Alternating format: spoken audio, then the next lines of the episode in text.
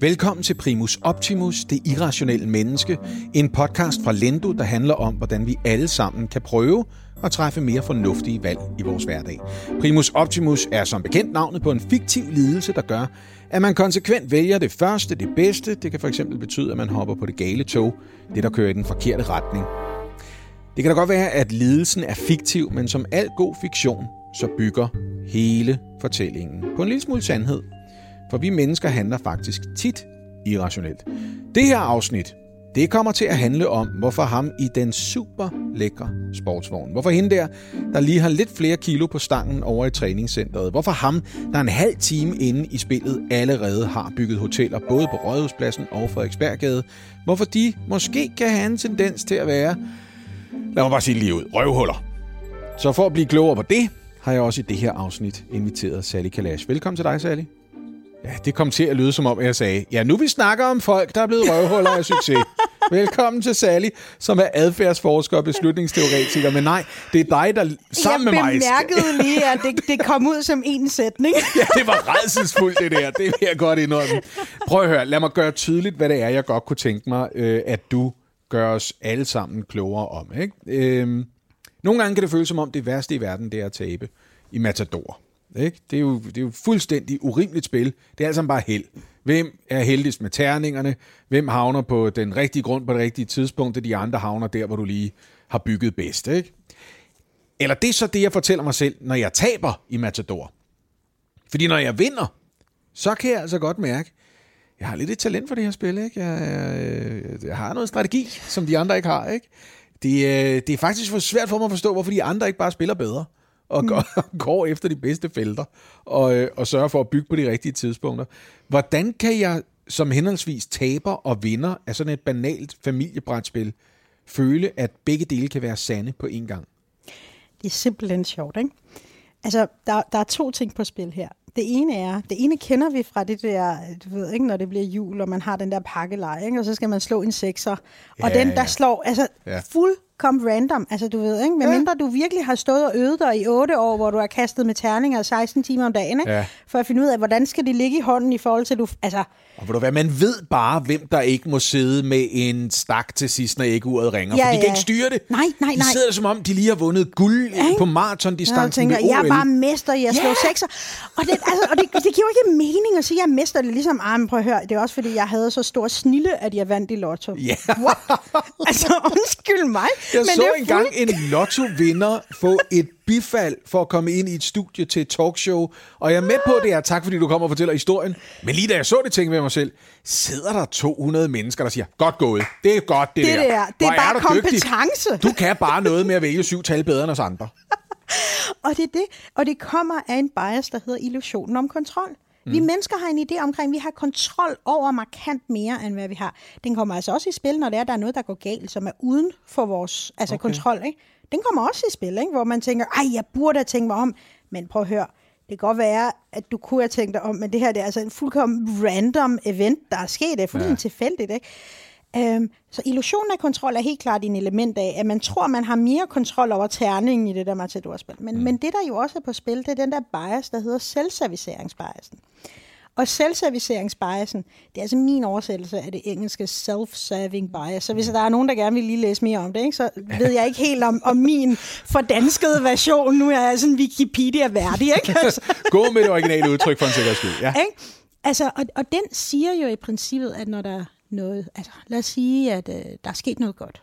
Jeg er vundet i Matador. Mm. Så tænker man, det er også fordi, jeg havde en strategi ja, på forhånd. Ja, ja. Jeg har lagt en strategi, det handler omkring Bredgade og Stor Kongensgade. Ikke? Altså, ja, der kan, godt, der kan godt være noget held, men ja, ja. resten af det, det er jo fordi, jeg administrerede det helt dygtigt. Ja, jeg, jeg var virkelig ja. god til det. Ja, ja.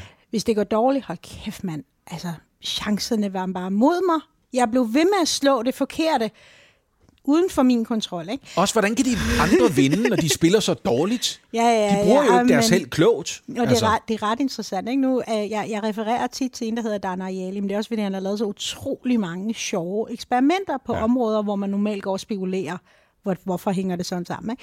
Og et af de eksperimenter, han havde lavet, det var øh, studerende, som øh, øh, havde mulighed for at snyde rigtig meget i en test. Mm. Og så kunne det virke, som om de var dygtigere, end det de var. Ja, ja. Ikke? Og der var ikke nogen, der kunne opdage, at de snød. Men altså, havde de fået at vide, men selvfølgelig kunne man så det. Ikke? Men det interessante var efterfølgende, når man spurgte eleverne omkring deres kompetencer, så havde de en helt indre oplevelse af, at deres niveau faktisk var steget. Det var ikke, altså du ved, de havde for længst glemt, at de snød så til en højere score, og tænkte, måske lidt ligesom Trump, der sagde, i should have won the popular vote. I really, I did. altså, at det er, man, man har den der, jamen, fordi at jeg har en følelse af, at jeg er dygtigere, end det jeg er, ja. så, så, så er min niveau også sted, og glemmer lidt i den sammenhæng, at det var jo fordi, vi snød. Så selvom man ved med sin fornuft, ja. jeg fik det tital, fordi jeg var med i en test, der mm. gav mig muligheden for anonymt og uden at blive straffet og snyde, ja. og jeg ville have fået et syvtal, hvis jeg ikke havde gjort det. Ja så er det der tital altså også et udtryk for, at jeg ikke helt er en syvtal studerende. Jeg er mere op yeah. omkring de ti. Ja, men det er det. Og det er det, fordi det er rigtig ubehageligt at tænke om sig selv. Mm. Jeg vandt, fordi jeg snød. Eller ja. jeg vandt, fordi jeg blev forfordelt. Det, det er sådan en ubehagelig tanke. Ja. Ikke? Man føler sig sådan lidt, altså nu startede ud med sådan en røvhul, ikke? men man mm. føler sig lidt som et røvhul. Så er det meget nemmere at glemme den, og vores hjerne er meget beredvillig til at hjælpe os med at glemme den del, ja. og så sige, Nå, men det er jo fordi, jeg fortjener det. Ikke? Ja. Nu starter du med Matador-spil, og så tænker jeg på, der er en, der hedder Paul Piff, som... Det er et fedt navn. det er så fedt et navn. Det har nok fået at vide før. Nå, men han lavede faktisk et spil med Matador, hvor han øh, hackede spillet, sådan at, øh, at øh, der var nogen, der øh, bare var forfordelt. Jeg tror, vi har snakket om det her før, ikke? Mm-hmm. Nå, ja. men, men, øh, du får lov til at slå to gange hver gang, eller ja, med to ja, terninger. du får flere ja, penge hver gang, du fordele, slår over. Ja. Alle, mere for at rykke over start. Det, det er ikke Den slags noget, små ting. Det, nej, ja, men, altså, men, men, men, men tydelige ting. Der er ikke nogen, der er i tvivl om, alle ved at det. den ene er blevet forfordelt, og den anden ikke har en jordig chance for at ja, ja. Al, alle i spillet ved det. Ja. Men efter relativt kort tid, så er ham, der ved at øh, vinde, han bliver alligevel lidt mere arrogant. Og ja. han bliver lidt mere sådan, mm, og begynder at spise tingene og sige sådan, øh, hoverende ting og så videre. Ikke? Altså, ja. Og ham, der ved at tabe, bliver mere og mere altså, ydmyg og sidder der og kryber mere og mere sammen og så videre. Ikke? Jo, så der sker ja. nogle ting i, i, i sådan et spil, hvor at fordi vi ikke kan lide, altså det er det ene, at vi ikke kan lide tanken om at tænke om os selv, at vi snyder. Mm at vores hjerne gør det til, den der loyal reklame, ikke? because ja, I'm worth it, because you deserve it, eller hvad var det nu, den gik. ja, ja. Det, det er en meget fin menneskelig ting, ja. der korrigerer for noget af den der kognitiv ubehag og dissonans, der er. Ja, ja så bygger mm. vi lige nogle kunstige broer her og der for det hele til at altså, kitte lidt sammen ja, ja. alligevel. Ikke? Sally, de krumspring, du fortæller om, hjernen slår for at prøve at finde på forklaringer for, hvorfor man kan være heldig eller privilegeret, uden at det egentlig er ved ens egen indsats, man er endt med at blive det. Altså, hvorfor er det vigtigt for hjernen at gå ind og skabe den slags små løgne i hovedet og sige, jeg er god til matador, jeg er ikke bare heldig i dag? Jamen lad os, lad os tage det der scenarie, hvor at der er et spil, som er, det der Matador-spil, som jeg synes var så interessant, den måde, som, som uh, Paul Piff satte det her op på. Mm. At han laver forskellen så tydelig, at alle kan se, at der er en, der bliver forfordelt. Mm. Og det kan personer selv se. Det kan alle kan se. Ja, ja, alle, alle kan se det. Ikke? Og i starten sidder de og joker med, haha, så fik du igen. Ikke? Lavere udgifter, højere indtægter, fordel hele vejen. Det er rigtig ubehageligt at sidde i et eller andet rum, hvor du ved, du kan tydeligt se, at du bliver uretfærdigt forfordelt. Mm. Din hjerne bruger utrolig meget energi på at håndtere det ubehag. For ligesom at reducere det ubehag, så begynder hjernen at lave en fortælling for at reducere den der kognitive dissonans og den der, hvad hedder det, øh, ufede selvbillede. Så mm. begynder hjernen at, at fortælle en ny historie, som handler meget mere om, det er fordi, jeg fortjener det, mm. og det er fordi, jeg er kompetent. Det fordi, hvis, vi, hvis vi ikke fortjener det, har vi så ja. dårlig samvittighed i forhold til de mennesker, ja. der ikke har de fordele. Vi har er det det, der er belastende? Ja, ja, ja. Vi har mega dårlig samvittighed. Vi kan, sådan, vi kan fortryde noget af det her, den, den situation, vi sidder i. Vi kan sidde og have, have det skidt med de mennesker, vi har omkring os osv. Så, videre. så det er simpelthen for at fjerne noget af det der ubehag. Og for at slippe for at hjernen bruger kræfter på at skulle gå i gang med at sige, yeah. hvordan udligner jeg den her uretfærdighed, yeah. så, så, så den ikke kommer mig så meget til gode. Og sådan ja, ja, ja. Så er det meget nemmere ligesom at sige, men det er jo ikke en uretfærdighed. Det er meningen, det skal være sådan her. Så, ja, ja. så den er parkeret. Slut, slut. Lige akkurat. Ja. Fordi okay. ellers så går vi og kæmper kontinuerligt med den. Og så længe vi kæmper med den, så bruger vi unødvendige ressourcer. Så hjernen tager det bare og siger, ved hvad, pakket slut, det er fordi, du fortjener det. Selvfølgelig. Man gider ikke, at det skal være så stressende at være rig, Og vel? det, det, gider det, man ikke. lige akkurat. Og man skal også sige, altså du ved, det her, altså vi er jo ikke indrettet til at leve en en-til-en retfærdig liv. Vi er indrettet til, at du ved, vi skal kunne indgå i nogle sociale sammenhænge, og vi gerne vil have en masse ting. Altså, og, og ud fra det perspektiv, så giver det også utrolig god mening, mm. at, øh, at hjernen laver den der udligning. Ikke? Ja. Så jamen, det er jo fordi, du fortjener det. Så vi kan leve med vores held. Vi kan leve med det. Øhm, er det generelt sådan i livet? Altså er det sådan, vi, vi foretrækker at se ting, at vi forklarer noget af vores held med dygtighed, nogle af de omstændigheder, som bare er dejset ned i, i turbanden som en som forstand osv. Altså, gør, gør vi generelt set det? Ja, ja, ja, ok. Altså, selvfølgelig gør vi det. Ja. Fordi vi er jo ikke, altså vores hjerne er jo ikke lavet til, at øh, vi skal være utrolig millimeter demokratisk færre i- mellem, hvad vi skal have og andre skal have. Og, altså, den er jo lavet til, at vi gerne vil have en masse ting. Mm. Men vi også skal have det godt med os selv. Ja. Og selvserviceringsbiasen er jo en utrolig behjælpelig ting i den sammenhæng. Vi gør utrolig mange ting ubevidst, hvor vi snyder lidt, og vi bedrager lidt osv., hvor at hvis vi, som, som på en eller anden måde er fuldkommen inkonsistent med vores moralske kodex, hvis men jeg skal sige mig selv, er du sådan en, der sådan snyder i matadorspil, så, så altså, du kender mig jo overhovedet ikke, ikke? Altså selvfølgelig er jeg ikke, ikke? jeg er super ikke? men lige når den anden kigger sådan, du ved, ikke? så ligger man måske sådan lige lidt mere, altså, Ja, ja. Ikke? Det, altså, og vi gør det. Sådan er det bare at være menneske. Hmm. Ja. så ender det med at være sådan et liv bygget af forældrekøb, hvis du forstår, hvad jeg mener. Hvor det ikke bare er lejligheden, som ens mere velstående forældre øh, sikrer som adgang til boligmarkedet, men hvor det er alt i livet, hvor man måske lige overser, vent lidt, begge mine forældre var akademikere. Måske har det gjort, at jeg har sådan næsten en medfødt fornemmelse af, hvordan man Ja. ja. dygtiggør sig i skolen, og jeg har fået hjælp derhjemme, og så videre. Men altså, gør det så en til... gør det en til... et- Fordi jeg synes, det er usympatisk. Jeg plejer at sige, jeg kan sagtens håndtere en dårlig taber. Mm. Man kan se dem komme. Mm. De bliver hissige, og hvis man ikke går lige så meget op i det, som de gør, så er det lidt sjovt at se nogen gå helt amok over, hvor forfærdeligt det her mm. det er. Og man kan klukke lidt af det, og det er nemmere at ryste af sig. Det er svært at håndtere en dårlig vinder. Det er det altså. Der er Ja, ikke er nogen, der det. gider være sammen med en, der fejrer deres sejre alt for voldsomt. Og i særdeleshed for nedgørende. Altså, øh, Tina Turner, I'm simply the best. Der var drøner i baggrunden, og man tænker bare, Ja. åh oh, min Gud, du er snød. øh, altså, er jeg, er jeg sådan en mere arrogant og skamløs vinder end andre er, når jeg har den tilbøjelighed til at gøre det? Er det noget, jeg kan... Kan jeg bare gemme mig i mængden og sige, nej, det gør vi alle sammen, gør vi ikke det? Er vi ikke alle sammen typerne, der ligesom siger, det var mig, det var ikke, øh, det var ikke den fordel, jeg fik i at få dobbelt så meget for at rykke over start og så videre. Men, men og, altså, det er en tendens. Så lad mig give dig et eksempel. Øhm, nu er du igen, du, du, du er i en kreativ branche. Mm. Kreativitet har sådan en særlig status i vores øh, samfund.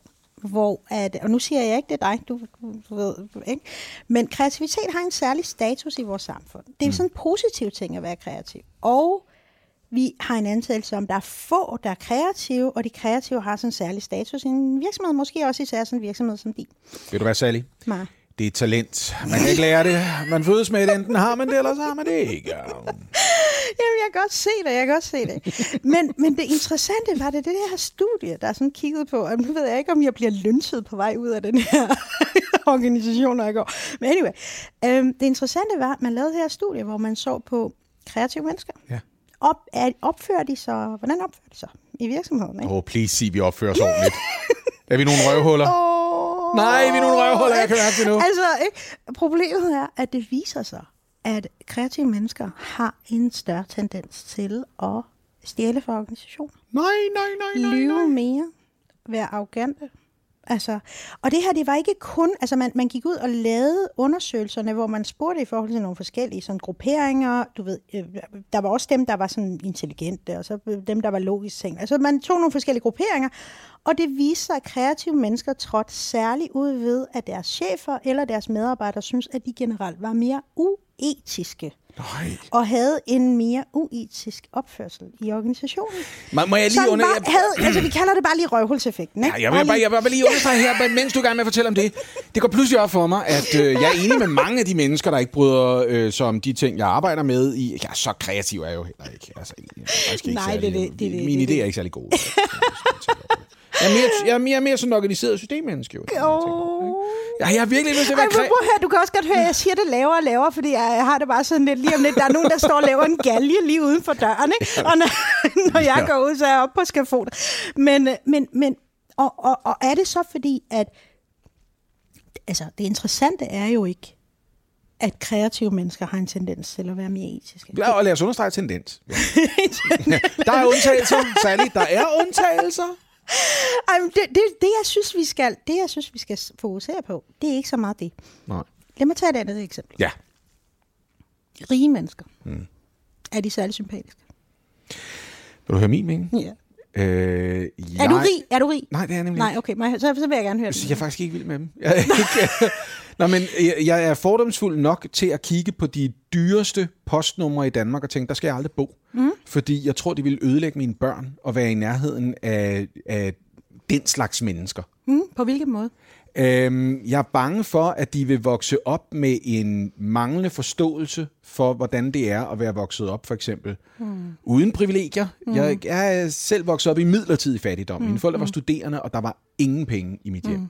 Så det var stofblæer og en lån barnevogn fra møderhjælpen, og skænderier om økonomi i hjemmet og sådan Ja, noget. Og, og mig der engang knækkede en stor tårnegl, fordi jeg hellere ville gå øh, til fodboldtræning i gymnastik i bare tær, end jeg ville sige til mine forældre, at jeg havde brug for et par gymnastiksko. Så, altså, ah. så jeg har ikke lyst til nogensinde at, at have børn, der ikke forstår, ja, jeres far tjener penge, og når I siger, kan vi godt gå ud og spise på en restaurant i aften, så siger jeg, ja, hvorfor ikke? Let's treat ourselves. Ja, ja. Men I må for alt i verden ikke tro, at det her det er sådan, det er at, at være barn i Danmark. Ja, I er heldige. godt. Ja. Okay, så der er noget, var det lange svar. Der, der, der er noget Ja. ja. omkring held. Men, Super fordomsfuld over for rige mennesker, jo. Men, men når det, jeg, jeg vender lige tilbage til mit spørgsmål, fordi synes du, rige mennesker er nogle ordentlige mennesker? Er de sådan ærlige og etiske? jeg- jeg har Undskyld mig, men, men, men givet, at der er nogen, der lyncher mig, når jeg går ud, så tænker jeg, så kunne vi ligesom dele den oplevelse. Den tager vi.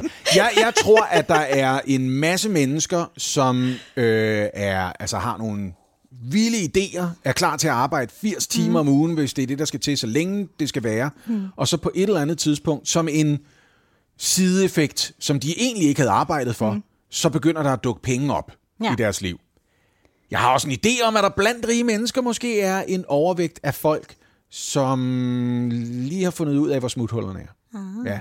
Altså, som godt er klar over, ah, jeg har lidt flere penge til års til mig selv, hvis nogen af dem havner i et skuffeselskab herovre, for eksempel. Ikke? Sådan noget. Jamen, ja, altså, jeg, ved godt, jeg, jeg ved Ja. godt, jeg har lukket dig lidt i en fælde her. Ikke? Men, altså, men, men, men det er bare lige for at sige, Jeg kan godt tåle at få hademails fra milliardærer, Sally. Det kan jeg godt.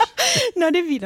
Men ved du hvad, Pif lavede det her, og jeg elsker at sige hans navn, Ja. ja. Paul Pif. Han Ja. ja. lavede det her andet studie, hvor han, øh, han så på, de, de havde simpelthen stillet sådan, øh, øh, folk op ved, øh, du ved, fodgængerfelter, og du ved, øh, lyskryds, og så videre.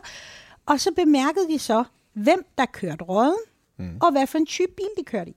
Ah. Var det en dyr bil, eller var det en billig bil? Ikke? Var det Ja. sådan en lækker ny Aston Martin, eller var det bare sådan en fuldstændig smadret Toyota Corolla, eller hedder den? det? La, ja, la- ja den, ja, den kører med. Lad, lad mig gætte her.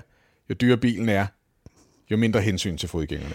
Altså, Det er min som, fordom. som i fire gange mindre hensyn. De kørte så meget mere rådent. Så meget mere rådent. Høj. Ret interessant. Og så tilbage til spørgsmålet. Hvorfor er det kreative er nogle røvhuller på arbejdspladser, og hvorfor er det rige, der kører rundt i dyre biler, er nogle røvhuller på vejene? Hvad er det der for noget? Hvad er det for en uh, abandonbønder Det, der ligger bag det hele, ja. det er det øjeblik, hvor vi, vi- hvor vi bliver sat i en privilegeret position. Hvad enten er vi kreative, og pludselig så er vi noget specielt, eller er vi rig, og derfor på en eller anden måde tilhører en gruppe. Samfundsmæssigt har man bare flere privilegier. Ja.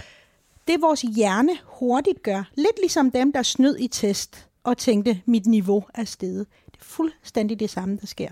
Vores hjerne laver en oversættelse, som hedder, hvis jeg har det her privilegie, så er det også, fordi jeg fortjener det. Ja. Og hvis jeg fortjener det, så fortjener jeg også nogle andre ting. Ja. Så Som, som du ved, når, når nogen beskriver sig selv som en self-made man, det her, det er, prøv at høre, jeg er min egen lykkesmed, Ja. men overser, at der var det der lån på 250.000 til at starte den første virksomhed for, Yes. som ens forældre dårligt nok manglede. Ja, ja, ja, ja. Lige akkurat, at der er mange ting, vi misser i det der regnestykke, fordi vores hjerne har brug for...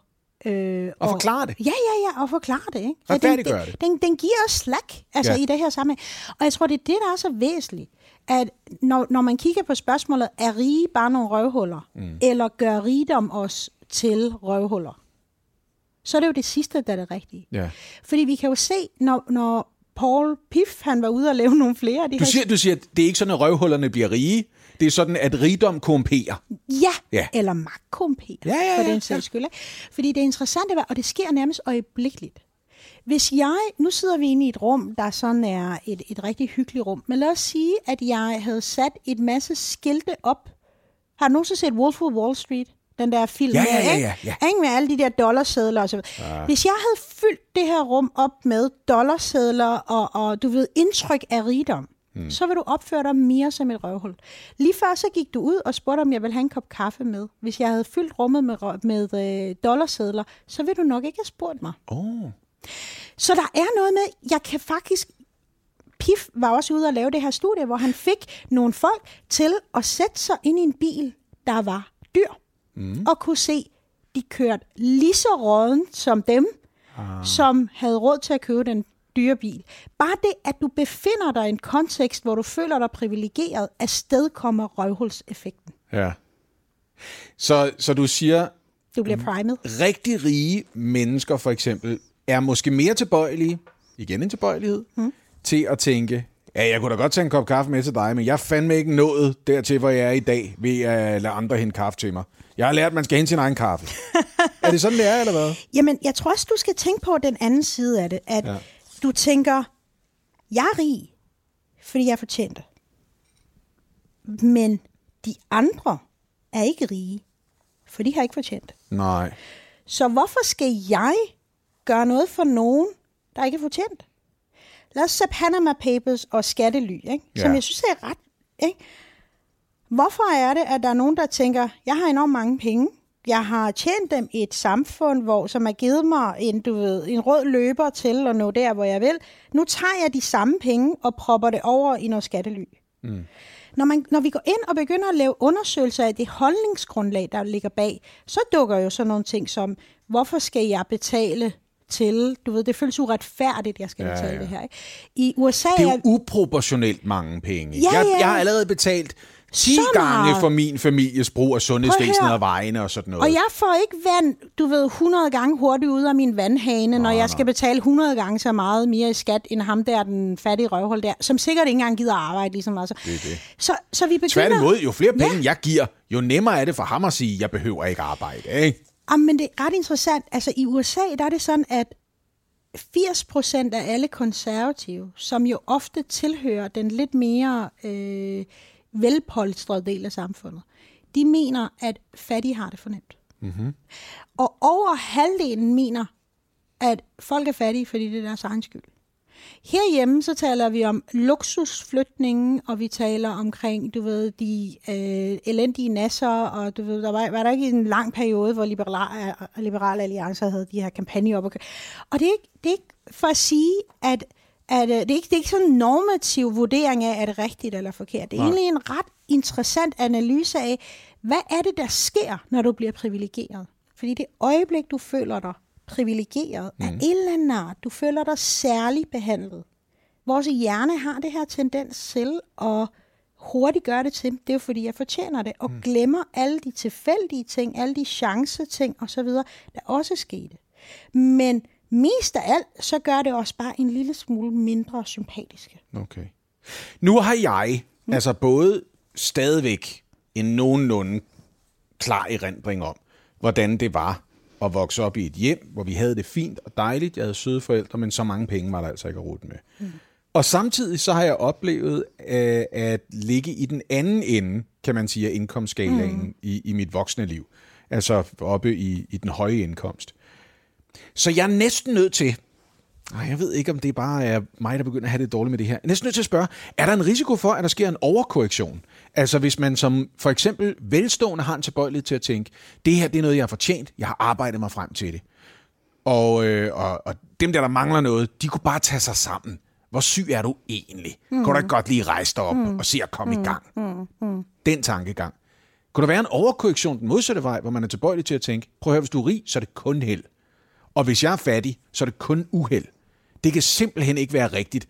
Det der, det er bare dejset ned i favnen på dig. Og i øvrigt, det at du har flere penge, det løser garanteret alle dine problemer, så du ved ikke, hvordan det er at, have, øh, at opleve modgang, for eksempel.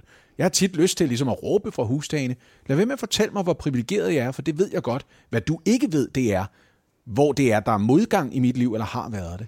Og hvis du ikke spørger mig, hvornår fanden må jeg så godt få lov til at forklare? Det kan da godt være, hvis jeg kørte i en dyre bil, end den jeg gjorde, så ville jeg også dytte fodgængerne. Men det gør jeg bare ikke. Mm. Altså, ja, så begynder jeg at få sådan lidt... Jeg bliver lidt selvretfærdig, kan mærke. Ja, ja, ja. ja. Og, og, og, altså, og det er jo også... Altså begynder vi også at forklare andres succes med held, i stedet for at forklare det med flid. Kan, kan vi være tilbøjelige til det? Det er der jo sikkert nogen, der er tilbøjelige ja. til, til at sige, og jeg tror også, at der er helt klart, altså når jeg stiller dig spørgsmålet, synes du rige mennesker er sympatiske, er det også fordi, at man har nogle forudfattede meninger om, hvordan folk, der er lidt privilegerede, at det nok ikke har været helt deres egen fortjeneste. Men, men, men det, der er slemt ved det her, mm, det må jeg jo mm, også indrømme mm, lige nu, det er, jeg har ikke en formue, mm. men mål på indkomst, mm. så lyver jeg, når jeg siger, at jeg ikke er rig. Mm. Hvis du kigger på, hvor mange penge jeg tjener, mm. jamen altså, så har jeg lige set dig i hjørnet og sagt, nej, nej, nej, nej, nej, nej, jeg hører, jeg ligger et sted i midten. Det er ikke rigtigt. Det ved jeg faktisk også godt, hvis jeg, hvis jeg skal være ærlig og kigger øh, på de løbende poster øh, på min bankkonti. Det, så, så allerede der har jeg jo løjet. Allerede der har jeg brug for en fortælling om mig, som siger, nej, nej, nej, jeg er ikke en af dem.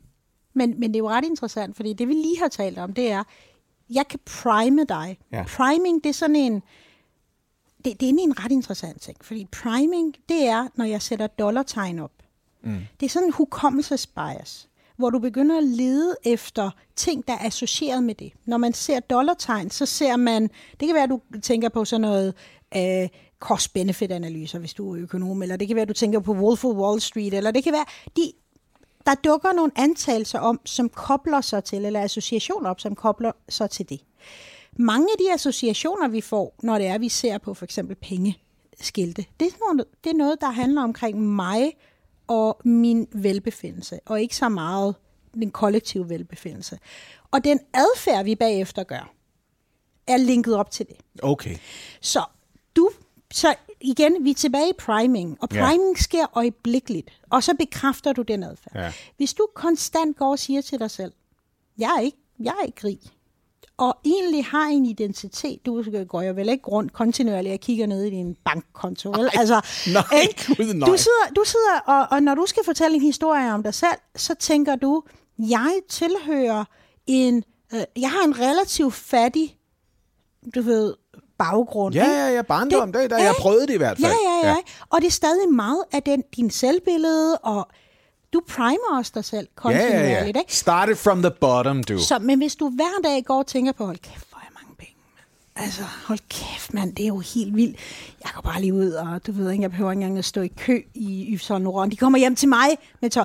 Ja, så er det ja. jo noget andet adfærd, ja. som afsted kommer der. Så vi primer os selv kontinuerligt. Og det er derfor, det øjeblik, du sætter dig ned i den der dyre bil, ja. at du primet til at blive et røvhul. Ja.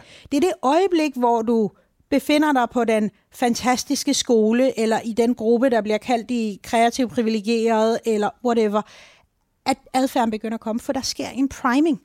Ja. Yeah. Altså, det er jo det, der sker. Jamen, jeg bliver, jeg bliver mere og mere klar over, at jeg smålyver lidt her, og jeg håber, det er almindeligt at gøre. Jeg ved godt, jeg lyver over for mig selv. Men måske er det til din fordel i forhold til den identitet, som du nu engang gerne vil... Det må det jo være. Det må jo være mig, der har brug for at bolstre en fortælling om mig selv. Fordi når du snakker om det der med, at jo dyrere bilen er, jo mere er den generelle tilbøjelighed til ikke at vise hensyn til andre mm. trafikanter, så tænker jeg ved mig selv, det kan jeg godt genkende. Jeg kører i en fin mellemklassebil, og mm. den, den kan godt accelerere, når jeg gerne vil op i fart og ned på en motorvej, mm. for eksempel.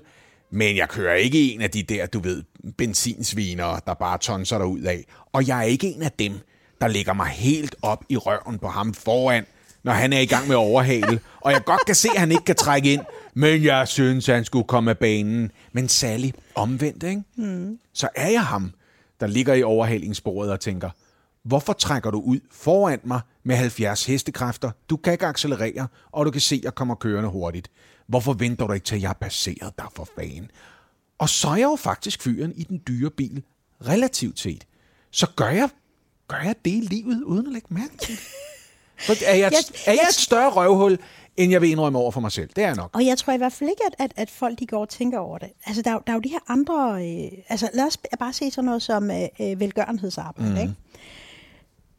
Der, der, der, der er nogle øh, PIF og en, der hedder Foss, en, en anden forsker, har været ude og se på, afhængig af din indkomst, hvis du giver penge til velgørenhed, hvor ligger du det hen? Ikke? Ja. Ikke? Du, hvis du er et tilhører den, den fattigere del af befolkningen, og du stadig giver noget, hvor ligger du det? Og hvis du tilhører den rigere del, hvor ligger du det? Ikke? Må jeg gætte? Ja, det må du gerne. Jeg tror, den fattige del af befolkningen... Nu gætter jeg. Ja, okay. Jeg tror, den fattige del af befolkningen... Lig... Men det kommer an på, hvordan du skiller. Jeg, jeg har en forestilling om, at måske rige mennesker vil være mere tilbøjelige, når de giver til velgørenhed, mm. til at give til sådan generel global velgørenhed, mens man, hvis man er fattigere, ville tænke, jeg har ikke så mange penge, men jeg vil gerne hjælpe folk, som jeg ville ønske, jeg kunne løfte ud af den her situation. Så Giver det er, er, det, er det sådan noget, hvor du De tænker, er det lokalt. sådan noget... Jo fattigere man er, jo mere lokalt giver man. Jo rigere man er, jo mere globalt giver man. Rige mennesker giver til læger uden grænser. Fattige mennesker, de giver til... Øh, jeg ved det ikke engang. De, de giver nogle penge til den lokale øh, øh, genbrugsbutik nede om hjørnet, eller afleverer deres tøj der og tænker, prøv at høre, der skal sikkert nok være en enig mor i nærheden, som har brug for hjælp. Nede i Møderhjælpens butik, for eksempel. Ikke? Er, det, er det forkert? Ja. Ja, ja, jeg vidste det. Ej, hvor er det forfærdeligt. Er det lige omvendt, eller hvad? eller Nej, er nej, det? nej, nej, nej. ja. Der, er- der er ikke en lokal global, Nej. øh, eller glokal, eller hvordan Okay. nu engang vi kalder det. Nej, vi kan simpelthen se, at jo rigere du er, jo mere vil du give til gallerier og museer og uddannelsesinstitutioner osv. Oh. Ikke? Det er stadig velgørenhedsarbejde. Men det er oppe i toppen af den der behovspyramide der, som, Yes. som vi ikke rigtig er sikre på Jo fattigere længere. du er, jo mere ligger du det der, hvor andre fattige er. Altså mad, mm. husly, Ja, medicin. ja. Vi kan også se proportionelt i forhold til din indkomst, så ligger fattige mennesker markant mere i velgørenhed, end, øh, end rige gør. Det tror jeg gerne på. Ja. Ja. Og det er nemlig det er, no- det er nogle ret interessante ting, fordi det ændrer lidt på, hvordan vi oplever samfundet, afhængig af, hvad for en privilegeret gruppe vi tilhører i. Men det betyder ikke, at vi ikke kan bryde det. Altså, vi, vi kan igen og igen se så tilbage til det der, at, øh, at undersøgelserne viser, at det øjeblik, folk de føler sig privilegeret, så begynder de at sige, at det er fordi, jeg fortjener det, og det er fordi, de andre, de er nogle, øh, du ved, de slikker. Og så ikke? giver det jo mening at sige, prøv at høre, Ja, hvis jeg ja. begynder at give almisser, så bliver du jo ikke motiveret. Ja, ja. Ikke? Du ved, ikke? hvis du, altså lige akkurat, Ja, ja, ikke? Udlandsbistand, hold nu op. Er vi bare i gang med at give sådan fattigdomshjælp eller borgerløn til øh, folk i Afrika? Altså, I stedet for måske at tænke, ja. prøv at høre, hvis jeg løser nogle af de grundlæggende problemer, der gør, Mhm. at du ikke kan slippe fri af din situation, hvis jeg sørger for, at du har mad og husly, og at du ved, at du kan blive behandlet, når du er syg, så kan det være, at det frigør et overskud til, at du uddanner dig, og så har du chancen for at komme i gang med den der rejse. Ja.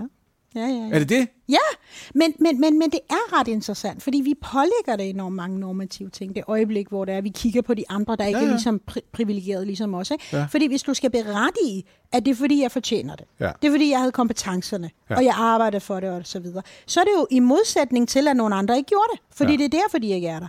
Hvis du, ellers så skal du bare ligesom indrømme, det var fordi, det var ren held, eller det var min forældres skyld, eller lignende. Ikke? Ja. Nej, nej. Det kan vi jo ikke. Altså, den er jo en meget mindre flatterende fortælling omkring os selv. Ikke? Så det bliver en, en, en fortælling, som er kompetence, modsat nogen, der ikke er lige så kompetente.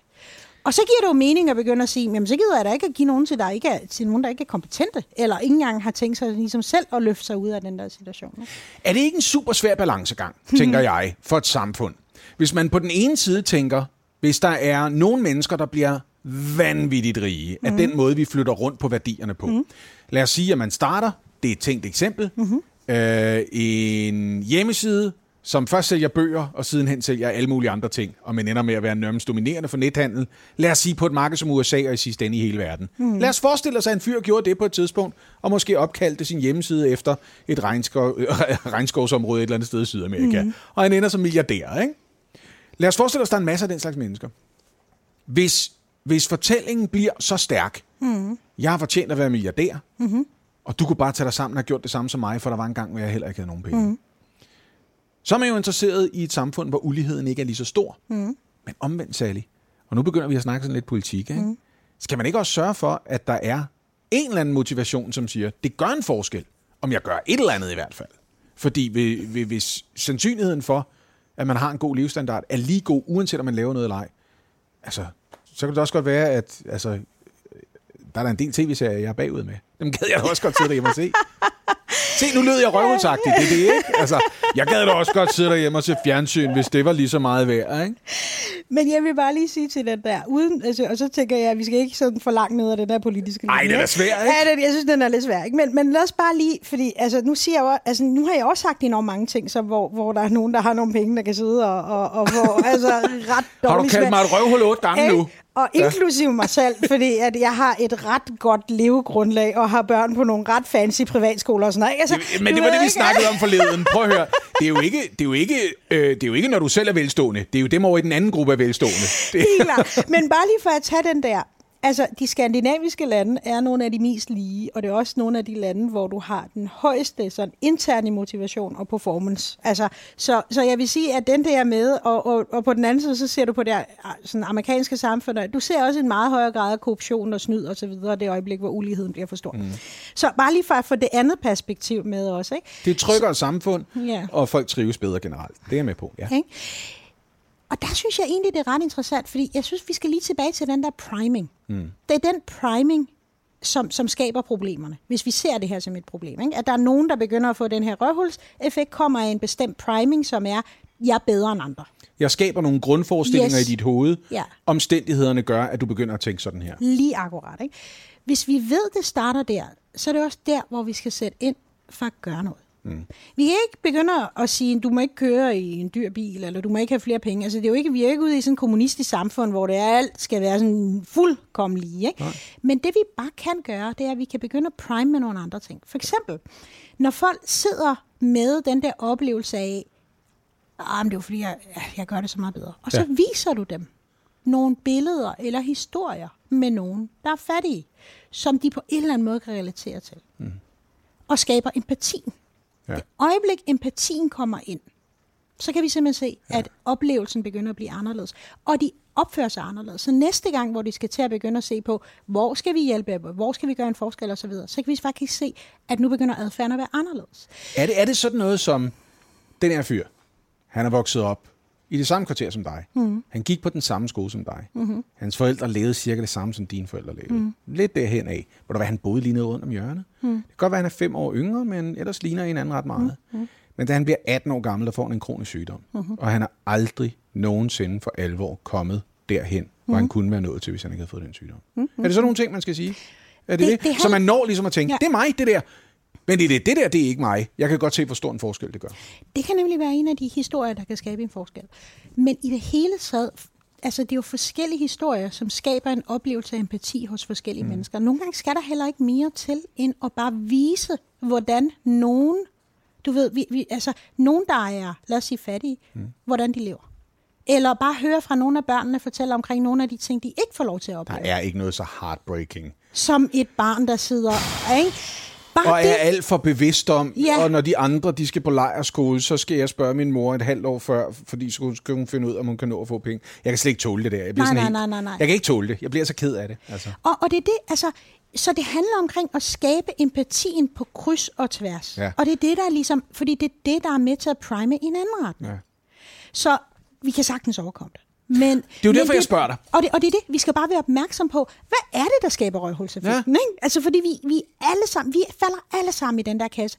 Kald mig, du ved, ikke? Hvis, hvis, hvis I, lad os sige det her, nu er der så ikke, desværre ikke nogen, der har kaldt mig det nu, men lad os antage, at I går og siger, at Sally, hun er også virkelig klog. Ikke? Mm-hmm. Og I bliver ved med at sige det, ikke? Jeg vil gerne begynde at sige det. Nej. Hvis jeg, ikke... jeg fisker lidt, det kan du godt mærke. men prøv at høre, det, det, det, i ramme alvor, det gør jeg jo faktisk jævnligt. Det gør jeg, for det, det er Nå, der, hvor altså, jeg sidder og snakker med dig. Men, men, men prøv her, hvis det var på et tidspunkt, så vil jeg sådan tænke, okay, hvor jeg bare også mere, ja. mere intelligent end de ja. andre. Altså, ikke? altså så, så du kan godt prime mig til at blive et røvhul. Mm. Alle kan blive primet til at blive et røvhul. Ja. Men man kan også prime folk i den anden retning. Ja. Og det er ret vigtigt at være opmærksom på, hvad er det for nogle påvirkningsmekanismer, der er i et samfund. Ja. Fordi hvis det er let, sådan fuldstændig ukontrolleret, så kan vi jo godt ende i, at vi begynder at have nogle rigtig ærgerlige samfundstendenser, eller gruppetendenser, eller organisationstendenser. Øhm, og egentlig også, at vi begynder at opføre os på måder som person, der er øh, rimelig uforenelig med, hvad vi faktisk synes er nogle værdier, vi gerne vil leve vores liv efter. Ikke? Og så sidder man der bagefter og fortryder, at man har altså, gjort nogle ting, der ikke har været helt fine i kanten. Ja, ja. Ikke? Øhm... Ej, må jeg ikke lige give et eksempel på det? Jo. Det, jeg synes, det var ret interessant, fordi jeg, havde, jeg har den her kammerat, og han var ret højt op i det der Enron-system. Ah. Rigtig højt op i det Enron der. var et energiselskab, hvor man i ledelsen på et tidspunkt gennemskuede, at det faktisk var en rigtig god forretning ikke at sikre, at der var øh, en sikker energiforsyning til de kunder, man arbejdede for. Og der var flere penge at tjene på at spekulere i energipriser på en måde, så brugerne ofte oplevede, at de simpelthen ikke havde strøm i deres hjem, for eksempel. Yes. Ja. Jamen, det, man kalder perverse incitamenter, Jeg ved ikke, om jeg primer dig, men du er så klog. Nej, nej, men, det var bare lige for, jeg, det var bare fordi, jeg tænker, når vi bruger det amerikanske eksempel, ja, ja. så vil jeg lige prøve at rise op, hvad jeg kan huske om sagen. Og det er egentlig ret sjovt, fordi, eller jeg ved ikke, om det er sjovt, men, men, men det er ret tankevækkende, for jeg kan huske, at jeg var i USA og, øh, og hang ud med Joe lige på det tidspunkt, der Wolf of Wall Street, den der film ja. med uh, de, Leonardo DiCaprio i hovedrollen. Som jo spejlede Enron mm. på en måde. Ja, det gjorde det ja. nemlig.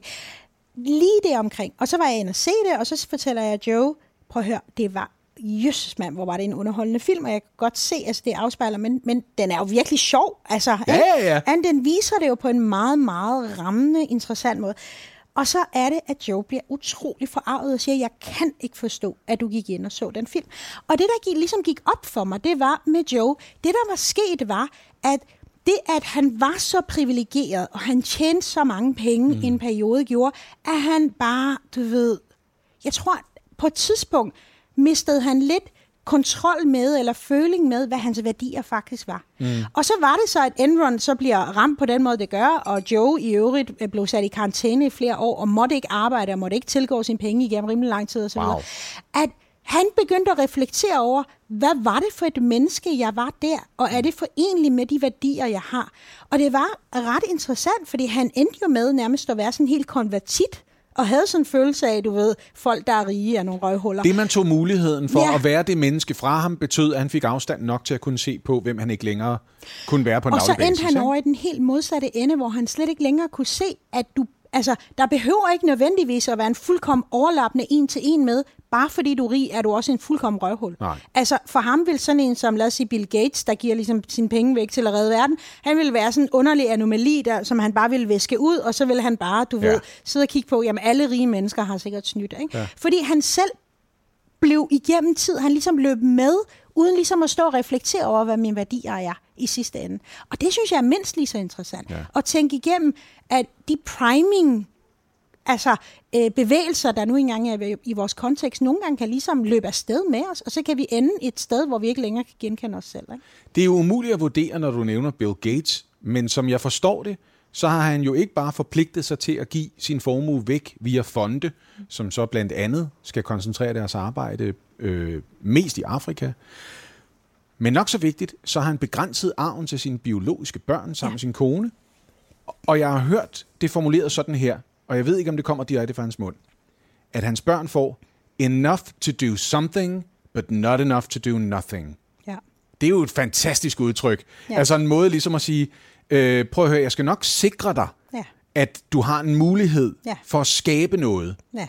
Men jeg kommer ikke til at give dig så meget, at du drukner i, i, i rigdom. Ja, så at sige. Ja, ikke? Ja, ja, ja. Fordi han selv er en mand, der går rundt med et digitalt ur til 300 kroner, selvom han kunne købe det dyreste armbåndsur i verden. Ja, ja, ja. For ham er det en måde at se, hvad klokken er på. Ja. Prøv at høre. I gamle dages minedrift, der siger historien, at øh, minearbejderne tog et lille bur med en kanariefugl med mm-hmm. ned i, øh, i minerne, for at sikre sig, at hvis der var et gasudslip, eller der manglede ilt, så kunne de se det på kanariefuglen først, og så kunne de nå at komme op og overleve. Ikke? Øhm, jeg bruger mine børn som min kanariefugl i forhold til, hvor stort et røvhul jeg er.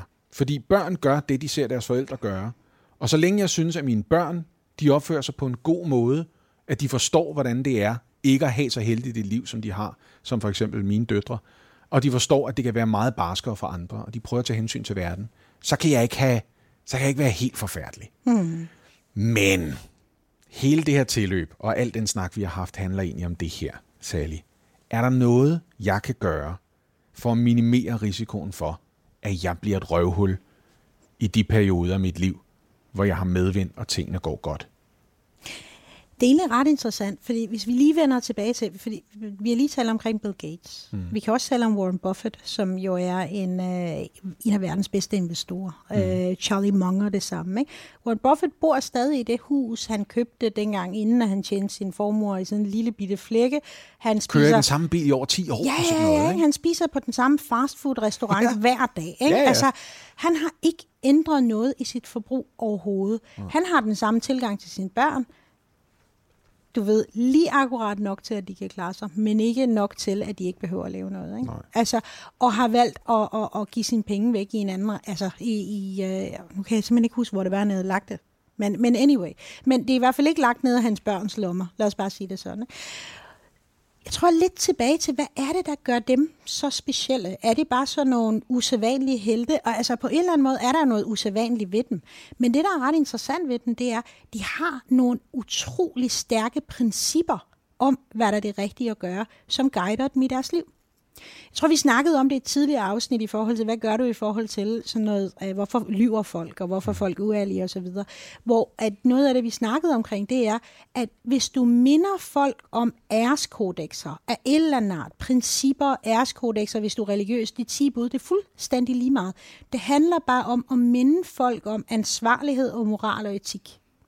Hvis du minder folk om det, og du har det altså præsent, du har det nærværende hele tiden, så er det med til, at det kan minimere noget af den der effekt.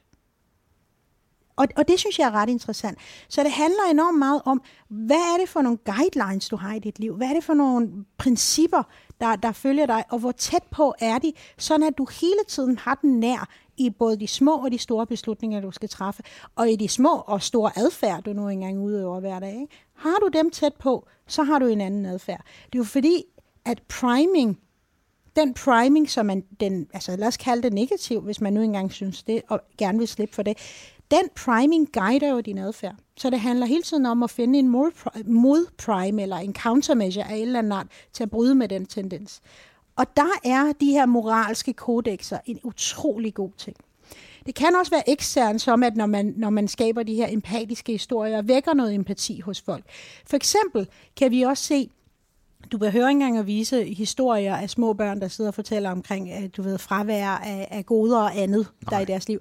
Det kan også bare være, at jeg går på gaden, jeg går sådan bagved en anden person, og så ser jeg, at vedkommende stopper op og giver penge til en hjemløs og kører en hjemløsavis. Det, at jeg lige er blevet primet til at se nogle andre mindet om gavmildhed og hjælpsomhed, mm. gør, at jeg er mere tøj, tøj, hvad hedder, tilbøjelig til at stille mig op lige bagefter og også købe en hjemløsavis. Så det handler også om at minde folk om, at der er noget andet adfærd. Og det kan man jo selv gerne indrette i sit liv, minde sig selv om, hvad er det for noget. Det er egentlig ret interessant, fordi i disse tider er der jo mange ting omkring islam, der egentlig er sådan øh, lidt, lidt prekært i vores samfund. Men en af de ting, jeg egentlig synes, at, at lige akkurat den religion gør, øh, som jeg synes, der er ret interessant, det er, at en af søjlerne er almisse. Ja. Og den fylder rigtig meget, altså at man skal give mange penge væk, og det, det er en vis procentdel, mener jeg, af din indkomst, som du ja. skal give. Som er ret interessant i forhold til, hvordan korrigerer du for, at man netop har nogen, som bliver meget, meget rige. Hvordan minder man kontinuerligt folk om, at her er der noget, øh, noget samfundssind ikke? og noget Fordi etik. om ikke andet, ja. når man skal træffe den beslutning, mm-hmm. hvem skal jeg så give pengene til? Mm-hmm. Hvilken organisation? Mm-hmm. Hvor skal de havne henne? Så er man også nødt til i den proces at tage stilling til, hvem det er, der står mangler. Ja. Og så kan man jo finde ud af det i ja. den sammenhæng. Nå, men det, det er rart at vide, fordi en ting er, om jeg øh, får lært mine børn at huske på, prøv at høre, det her det er ikke et liv, man kan tage for givet. Mm. Det her det er et liv, mm. vi er hmm. heldige at have. Mm. Ikke bare set i forhold til hele verden, mm. og hvor hårdt man kan have det andre steder, men også egentlig i forhold til sådan bare Danmark i det hele taget. Ja. Vi er heldige. Ja. Øhm, men jeg kan minde mig selv om, er jeg også heldig over, at jeg ikke får angstsved, hvis min bil ikke vil starte, fordi jeg ved, at jeg har råd til at betale regningen, når jeg kører den på værksted. Ja. Det, det, det er meget sjovt, det der, du nævner med, med kanariefuglen, for jeg kommer til at tænke på noget, som min øh, søn sagde går. Han er 6 år, Nå, det er min ældste søn. Ikke? Mm. Øhm, vi har lige haft en periode, min mand og jeg, hvor vi er sindssygt travlt. Altså, som i, øh, jeg kan ikke huske, hvornår jeg sidst har haft så travlt som det her. Og så her i går, fordi vi, vi, skal, sådan, vi skal koordinere meget mere, ikke? Øh, og vi kan ikke begge to være der lige så meget med ungerne, som, som vi plejer at være. Og i går så siger min, min ældste dreng, på hør, kan vi ikke have lidt mindre luksus, og så arbejder I lidt mindre? Og Og ved du hvad? Min mand og jeg, vi havde bare sådan et, oh fuck. altså, og den, den rammer på en eller anden måde, Ja. yeah. hvor jeg tænker, normalt synes jeg egentlig, jeg, har, jeg sætter ret meget tid af med mine børn, men, men, men den rammer den der kanariefuglen? Ja, ja, at, øh, ja. at øh, pludselig så er der en, der står og kigger på en, og lige minder en om, hvad prioriteringerne er i. Og, mm, jeg tænker bare, ja, klart, skat. man ved også, når han først er kommet til det punkt, hvor han siger det og formulerer det så klart, så er det der, man Seks lytter, år, ikke? ikke? Åh, Hold altså, jeg ved ikke, simpelthen den der, den skulle man lige sådan Ja. på nogle gange, ikke? Mm. Jeg vil gerne undvære Netflix, hvis Hvordan- jeg kan være lidt mere sammen med jer. Åh, oh, gud, ikke? Og man tænker bare... Uh. Nå, men anyway, så kom mit beskidte øh, vasketøj også lige. Men, altså, men, men, men, men det er jo ret interessant at bruge de cues, man har altså i sin nære omgangskreds også til at se, er jeg på vej det rigtige sted hen, eller er der nogle andre prioriteringer, jeg lige skal gøre, og er der noget andet adfærd, der vil være mere rigtigt, ikke? Og nu vi snakker om anden adfærd, der er mere rigtigt, bare lige her på falderæbet, ikke? Hvad er den bedste matador-strategi?